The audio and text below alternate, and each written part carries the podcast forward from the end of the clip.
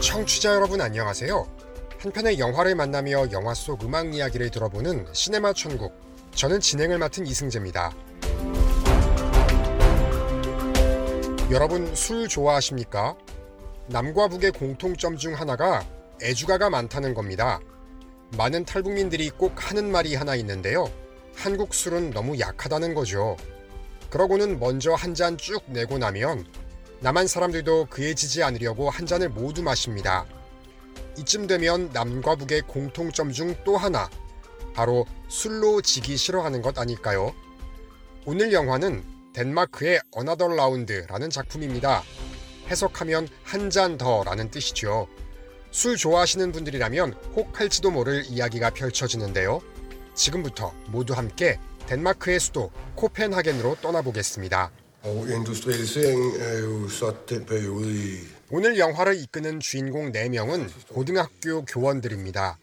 체육 교원 톰위, 음악 교원 페테르, 심리학 교원 니콜라이와 역사를 가르치는 마르틴이죠. 특히 중년의 마르틴은 수업에 열정 없는 학생들을 상대하느라 덩달아 웃음을 잃었고요. 아내와의 사이는 오래전부터 소원해졌으며 휴대폰에 빠져 있는 두 아들의 목소리는 이제 잊어버린 것 같습니다. Annika, synes du, jeg har været kedelig? Mener du? Synes du, jeg er kedelig? 내가 지루해? 마르틴은 아내에게 질문을 던지면서도 문제를 해결할 방법을 모르죠. 그래서 우울해진 지 오래. 총각 시절엔 그도 화려하게 재즈 발레를 추며 묻 사람들의 이목을 끌었다는데 최근 십몇 년간은 웃어본 기억도 춤춰본 기억도 없습니다. Er. 오늘은 심리학 교원 니콜라이의 40세 생일. 평소 가까웠던 4명의 남자 교원들이 저녁을 함께 하는데요.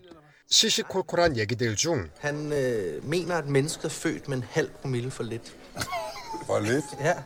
노르웨이의 철학자 스코르데르가 이런 말을 했답니다. 인간의 혈중 알코올 농도는 0.05% 부족한 상태. 그 0.05%를 항시 유지하면 사람이 창의적이고 활발해진다. 웃음으로 넘길 법한 이 얘기에 동료들은 귀가 쫑긋해집니다. 그도 그럴 것이 요즘 다들 행복하지 않아서 말이죠. 어린 새 아이의 아빠 니콜라이는 밤마다 오줌 싸는 아이들 때문에 쪽잠을 잔 지 3년이 넘었고요. 이혼한 톰미와 아직 미혼인 페테르도 늘 외로움이 넘쳤으니까요. 그래서. 친구들은 그 철학자의 말을 실험해 보기로 합니다. 자, 첫 번째 실험. 혈중 알코올 농도 0.05%. 즉, 항상 포도주 한두 잔을 마신 상태를 유지할 것. 이 실험의 목적은 언어, 운동, 심리 수사적인 영향에 증거를 수집하는 한편 사회적, 직업적, 수행 능력 증진을 확인하기 위함이다. 역사 교원 마르틴은 다음 날부터 매일 수업 전 술을 마십니다. 며칠 후부터 놀랍게도 그의 수업은 정말이지 웃음꽃이 핍니다. 학생들에게 평소 안 하던 농담도 하게 되고 잘 기억하지 못했던 옛날 야사들도 떠올라 수업 중 적절한 예를 들 수도 있게 됐습니다. 조금 더 대담해지고 흥이 생겼다고 할까요? 심지어 집에서 자녀들과의 분위기도 좀 밝아졌네요. 이는 다른 친구들도 마찬가지. 어느 정도 삶의 긍정적인 변화들이 보이자 친구들은 욕심내어 두 번째 실험으로 넘어갑니다. Alkohol, 두 번째 실험. 모두의 주량이 다르니 각자가 최상의 성취도를 낼 때까지 마셔보며 그 결과를 수집한다. 교원들은 이제 물통에 술을 담아 수업 중간에도 그걸 마시며 가르치죠. 이 실험도 초반엔 괜찮았습니다. 음악 교원 페테르는 예술적인 감정이 더 풍부해져 그의 학생들은 예전과 달리 엄청난 수준의 합창 실력을 뿜어냅니다. 페테르는 실력이 있음에도 매번 낙제하는 학생에게 시험 전에 술을 한두 잔 권하는 지경에까지 이르렀는데 다행스럽게도 학생은 그 덕택에 졸업 시험에 통과하죠.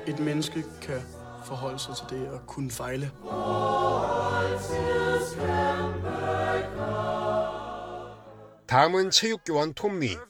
그는 그간 학생들에게 따돌림을 받던 한 아이를 눈여겨 봐왔는데요. 평소엔 다른 학생들이 신경 쓰여 특별하게 돌보지도 못했거든요. 하지만 술 때문인지 이번 축구 시합 땐 내내 그 학생에게만 지령을 내립니다. 다행히 그가 멋지게 골을 성공시켰고 톰미의 팀은 승리했죠. 때마침 이 경기를 지켜보던 친구들은 이 모든 실험 성공을 자축합니다.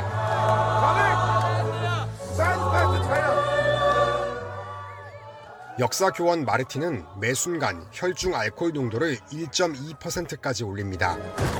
Martin, er du okay? 학교에서 휘청거리고 넘어지면서 위태로운 모습도 보이지만 그의 수업은 반대로 더욱 활기를 띠지요. 학생들에게 수업을 너무 잘한다며 폭발적인 박수갈채도 받습니다. 이 때문에 마르틴도 활력을 얻어서 그는 8년 만에 멋진 가족 여행을 기획합니다.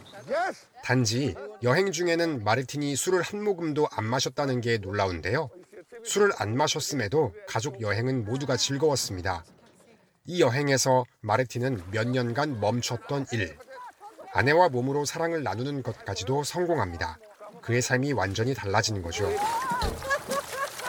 이쯤 되면 더 이상 술을 마시지 않고도 멋진 삶을 살 수 있을 것도 같은데 욕심엔 끝이 없었으니 이들은 3차 실험에 돌입합니다. 세 번째 실험, 최대 혈중 알코올 용도 실험.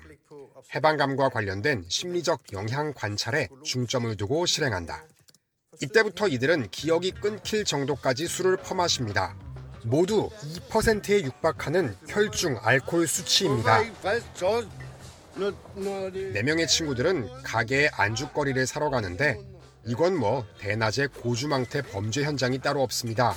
게다가 술집에선 음악교원 페테르가 속옷 차림으로 피아노를 두드리지 않나.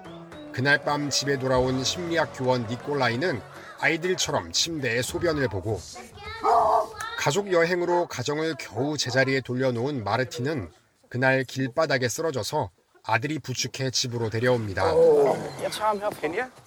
마르틴의 아내는 술로 망가진 남편을 다그치고.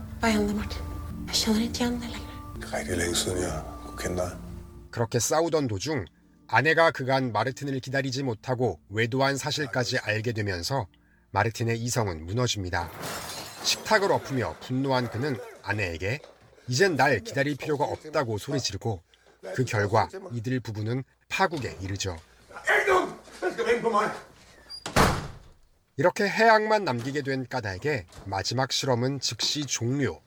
하지만 곧이어 치명적인 부작용들이 발생합니다. 4명 중 가장 강하고 남자다웠던 체육교원 톰미는 알코올 중독에서 헤어나오지 못해 학교에서도 해고당합니다. 자신의 상태를 잘 아는 톰미는 마르틴에게 이건 정말 아니다. 넌 절대로 나처럼 되지 말아라. 이렇게 부탁하죠. 그러나 결국 혼자 술 취한 채 바다에 나간 그는 사고로 목숨을 잃고 맙니다. 한순간에 너무도 허무하게 말입니다. 며칠 뒤 그의 장례식. 남은 친구들은 떠난 톰미를 애도하며 식당에서 또 한 잔을 나눕니다. 이들은 한순간에 무너져버린 자신들의 삶을 한탄하기도 하고 어떻게 극복해야 할지 고민하기도 하죠. 그렇게 술을 마시던 중에 저 멀리서 수십 명의 무리들이 소리 지르며 달려오는데요. 덴마크에선 길고 긴 학창 시절을 마친 고등학생들이 졸업을 기념하는 의미로 거리에서 술을 마시고 노래를 부르며 춤도 추는 문화가 있답니다. 그렇게 뛰어오는 제자들에게 세 명의 교원들도 달려갑니다. 학생들은 선생님을 보자마자 술병을 쥐어줍니다. 교원들도 학생들의 포옹과 행가래를 받으며 축제를 벌이죠. 이즈음 이들의 혈중 알코올 농도는 0.05%였는데요. 끊이지 않는 학생들의 환호를 들으며 이 가운데 마르틴은 십수년 동안 멈췄던 자신의 춤을 추기 시작합니다. 노래 들리시나요? 덴마크 가수 그룹 스칼렛 플레저가 부른 a Life 얼마나 멋진 인생인가 라는 노래입니다. 얼마나 멋진 인생인가 내가 어디 있는지 당장 알지 못하지만 걱정하고 싶지 않아 난 아직 멋지고 살아있으니까 이 영화는 이렇게 노래에 맞춰 마르틴이 마치 그의 젊은 날처럼 사람들 앞에서 화려하게 재즈 발레를 추다가 근처의 바다로 뛰어들어가 멋지게 다이빙하는 모습으로 끝이 납니다. 삶은 기쁨도 슬픔도 고통도 한순간에 흘러가는 한바탕의 춤. 이 영화의 감독 토마스 빈터베르그가 한 말입니다. 영화에선 술이 좋다 나쁘다 말하지 않습니다. 술로 인해 기뻐하다 또 바닥으로 추락한 중년의 모습. 그리고 술로 무너져 희망이라고는 보이지 않지만 또 술을 마시며 마치 해방된 듯이 무아지경에 이르는 춤사위를 보여줄 뿐입니다. 그러면서 영화는 우리에게 술이 무엇인지 의문을 던지네요. 당신이 마시는 한 잔의 술, 당신에게 과연 어떤 의미인가요? 이렇게 말입니다. 시네마 천국이었습니다.